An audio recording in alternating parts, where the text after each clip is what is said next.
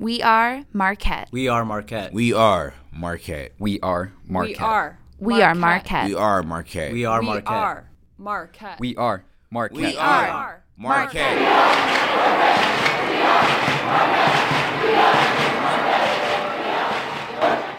My name is Katie Ruffino. I am a current junior at Marquette University studying biomedical sciences, and I'm on the pre PA track. I love to cook, and I love the healthy aspect of cooking and all of the different creative things you can do. But I've found an interest in sharing recipes and connecting with people online through Instagram, and it's been a really awesome experience. So, when I was a junior in high school, I noticed that up until this point, I had really struggled in school in a couple different ways. And I just really felt awful by the end of the day, and I didn't really know why. And then once I started learning about how food can affect how you feel and how you perform, I got a little bit more uh, into the research of processed foods, and I had noticed that I'd been eating more processed foods than maybe I had liked.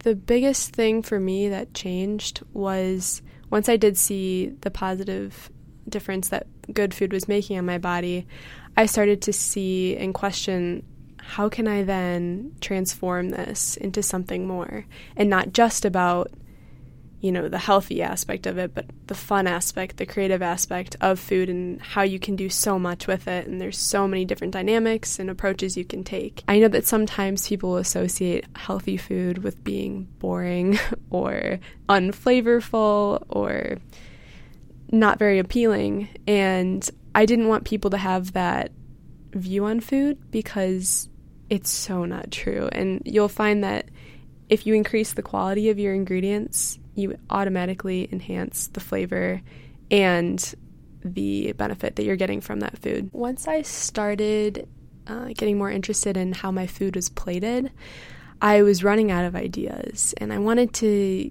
keep going, but I didn't know what the next step was. So I looked online for ideas and inspiration. And that's when I found Instagram and food bloggers and people who seemed like they had a lot of experience in this field. So I basically did some research and looked at what they were doing. Tried some of their recipes out to see if they actually tasted good and if they didn't just look good.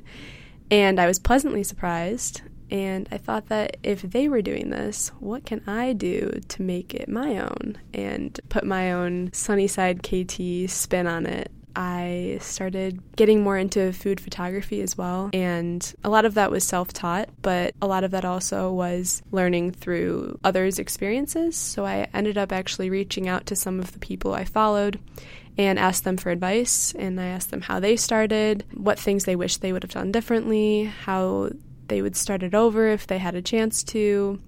Uh, basic advice that they'd give to someone starting off, or even someone who had a lot of experience. How can they continue to grow? And I got a lot of really great feedback, especially from people who are local. I would find that if I followed a specific cafe or yoga studio or some someplace in my community at home in Michigan, but as far as Sunnyside KT, I knew that I wanted to put my name in there somehow. And I'd always been told that I was a really positive person. So when I thought of positivity, I thought of sunlight. So that's kind of how I created that. And whenever I think of Sunnyside KT, I think of a sunflower. And that reminds me of the environment and growth because plants grow. And I know that I'm in a new environment, being in school and being away from home.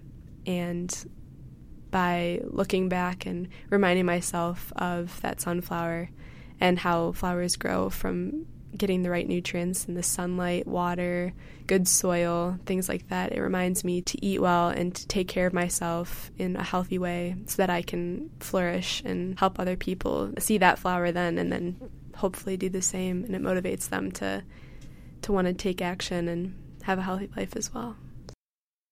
My style or aesthetic of my account is focused more on why we do what we do, why we eat what we eat. I think that the biggest thing I've realized about college is if I don't eat well, I don't do well and I don't feel well and I don't perform well and I'm not doing myself justice by not putting the right things in my body. I really try to promote the aspect of healthy eating and the importance of being aware of what you're putting into your body and how that affects every aspect of your life.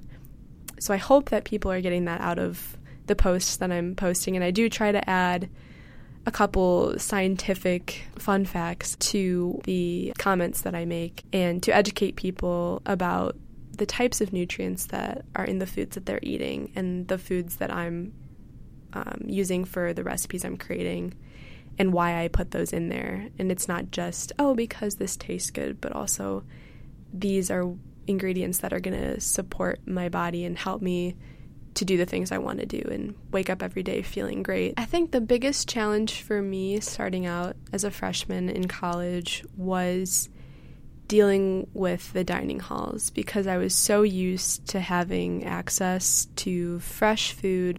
I think that I felt kind of lost because I didn't see as many healthy options as I had hoped for. What I also noticed was it wasn't just the types of foods I was eating, but it was just the idea of a dining hall in general and the types of oils that they use, the amount of salt that they add, the different sugars that they add that I'm not used to eating because I just never included those in the cooking that I did at home.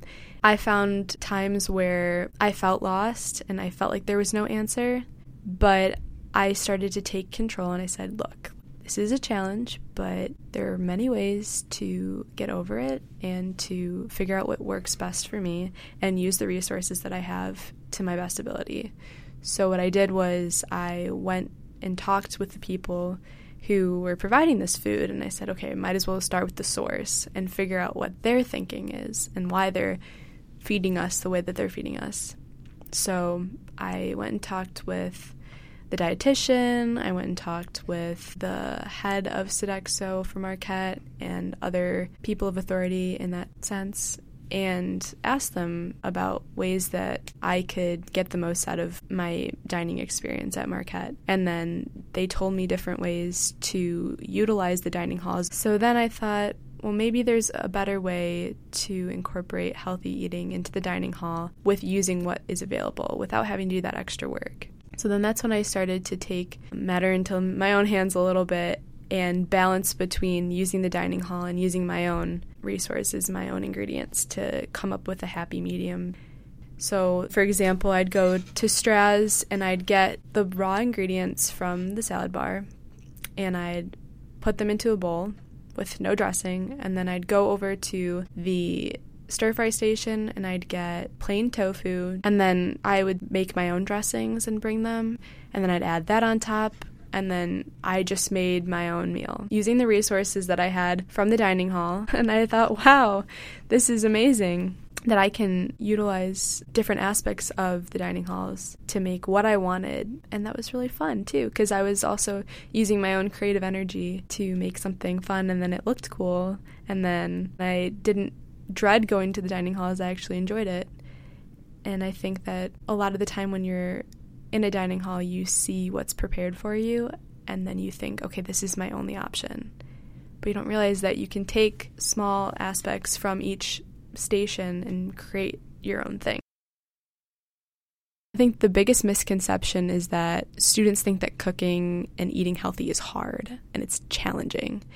And I think the biggest challenge is your mindset of it. I don't think it's the fact that eating healthy is hard. I think it's eating healthy for the right reasons and, again, using that creativity to get the most out of what you have available. The biggest thing that I found was that being in college made me more creative with my food and it forced me to think outside the box and use methods of cooking that I wouldn't normally think of using at, at home because it was easier at home. Like, for example, I found that when you have less to work with, you tend to be more creative and waste less as well.